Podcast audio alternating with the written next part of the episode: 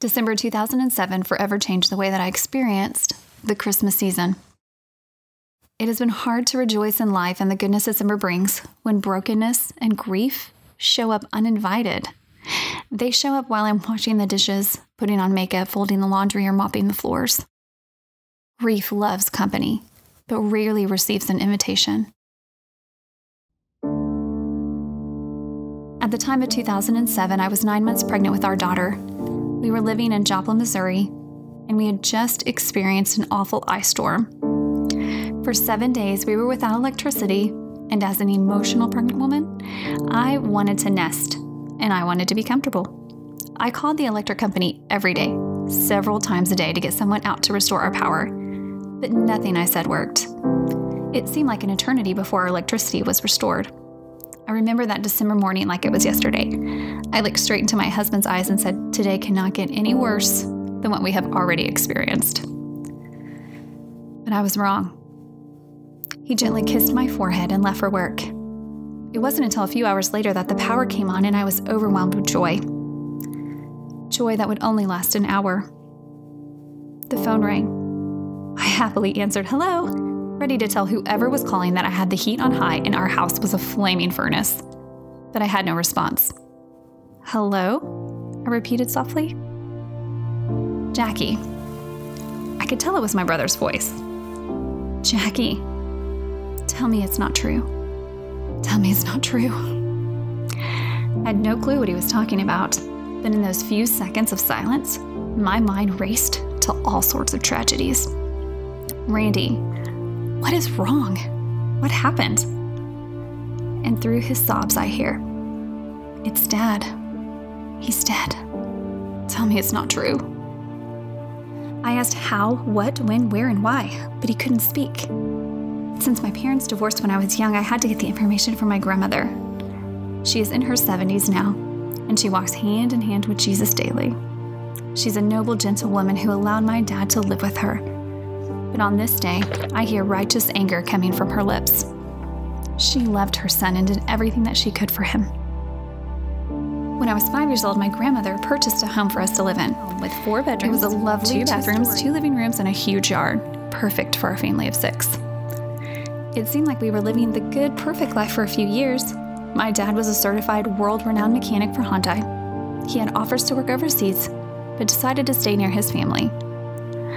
I've always appreciated him for that.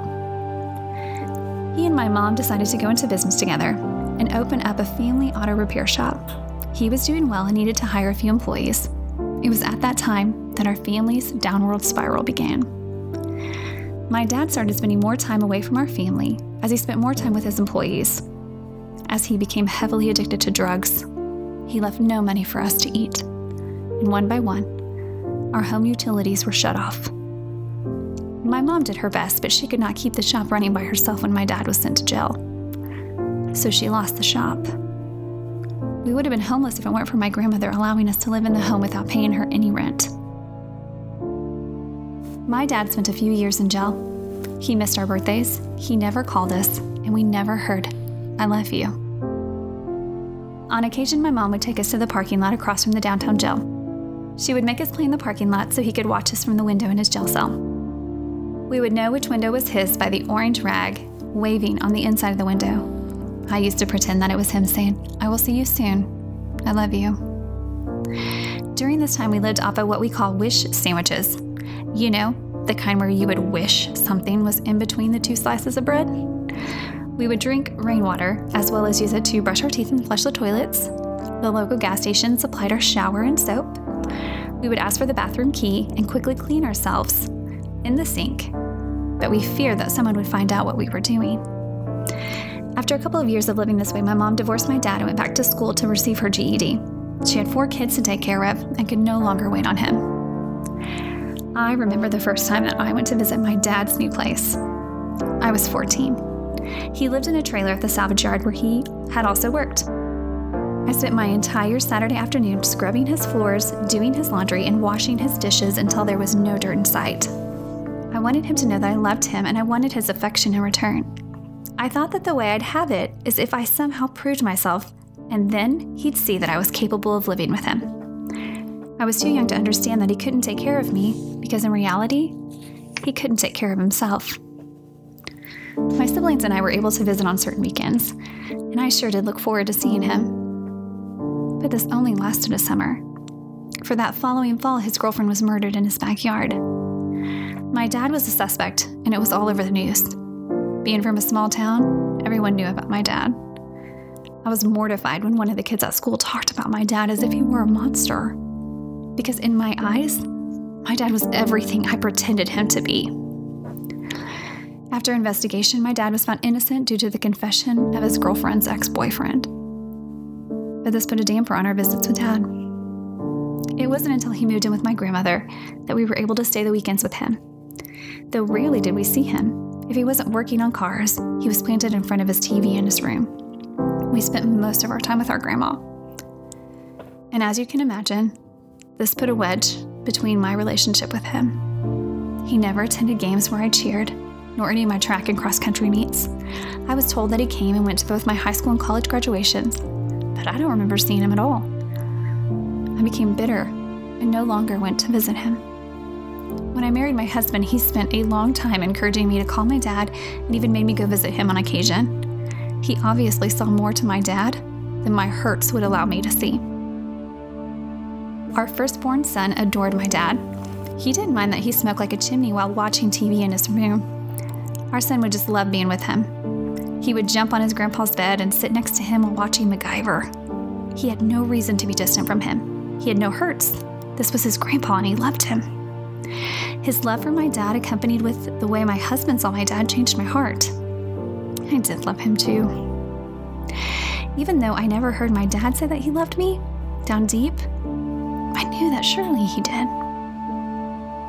That cold December day back in 2007 changed me. It changed us all. Around 2 p.m., my dad grabbed some tape, a plastic tube, pen, and paper, and headed up to a secluded area in the salvage yard where he worked. With oldies playing in the background, he taped the tube to the exhaust pipe and pulled it through the passenger side window. He then got into the car and he taped the air vents and the crack around the passenger side window. While carbon monoxide filled his car, he wrote notes to several people until he forever fell asleep. The words that I hold close to my heart are these Please let my kids know that I love them. He loved me. I may always cry on December 18th. As the years go by, I have learned to embrace grief and the brokenness it brings as it washes over me and engulfs me to my core. I cannot run from it. I am not stronger than it. I must be allowed to feel it when it comes, step into it in prayer because I have to believe that in it, I am not alone. God provided a promise to Joshua that I too hold dear and true. The Lord Himself goes before you and will be with you. He will never leave you nor forsake you. Do not be afraid. Do not be discouraged. Deuteronomy 31 8. This is the month that I do remember what has been lost, but more importantly, I celebrate in the hope of our Emmanuel. Emmanuel. Emmanuel, who speaks of our troubles, who overcame the darkness, and who provides peace in this broken world. For he was, he is, and He will always be our Emmanuel, God with us.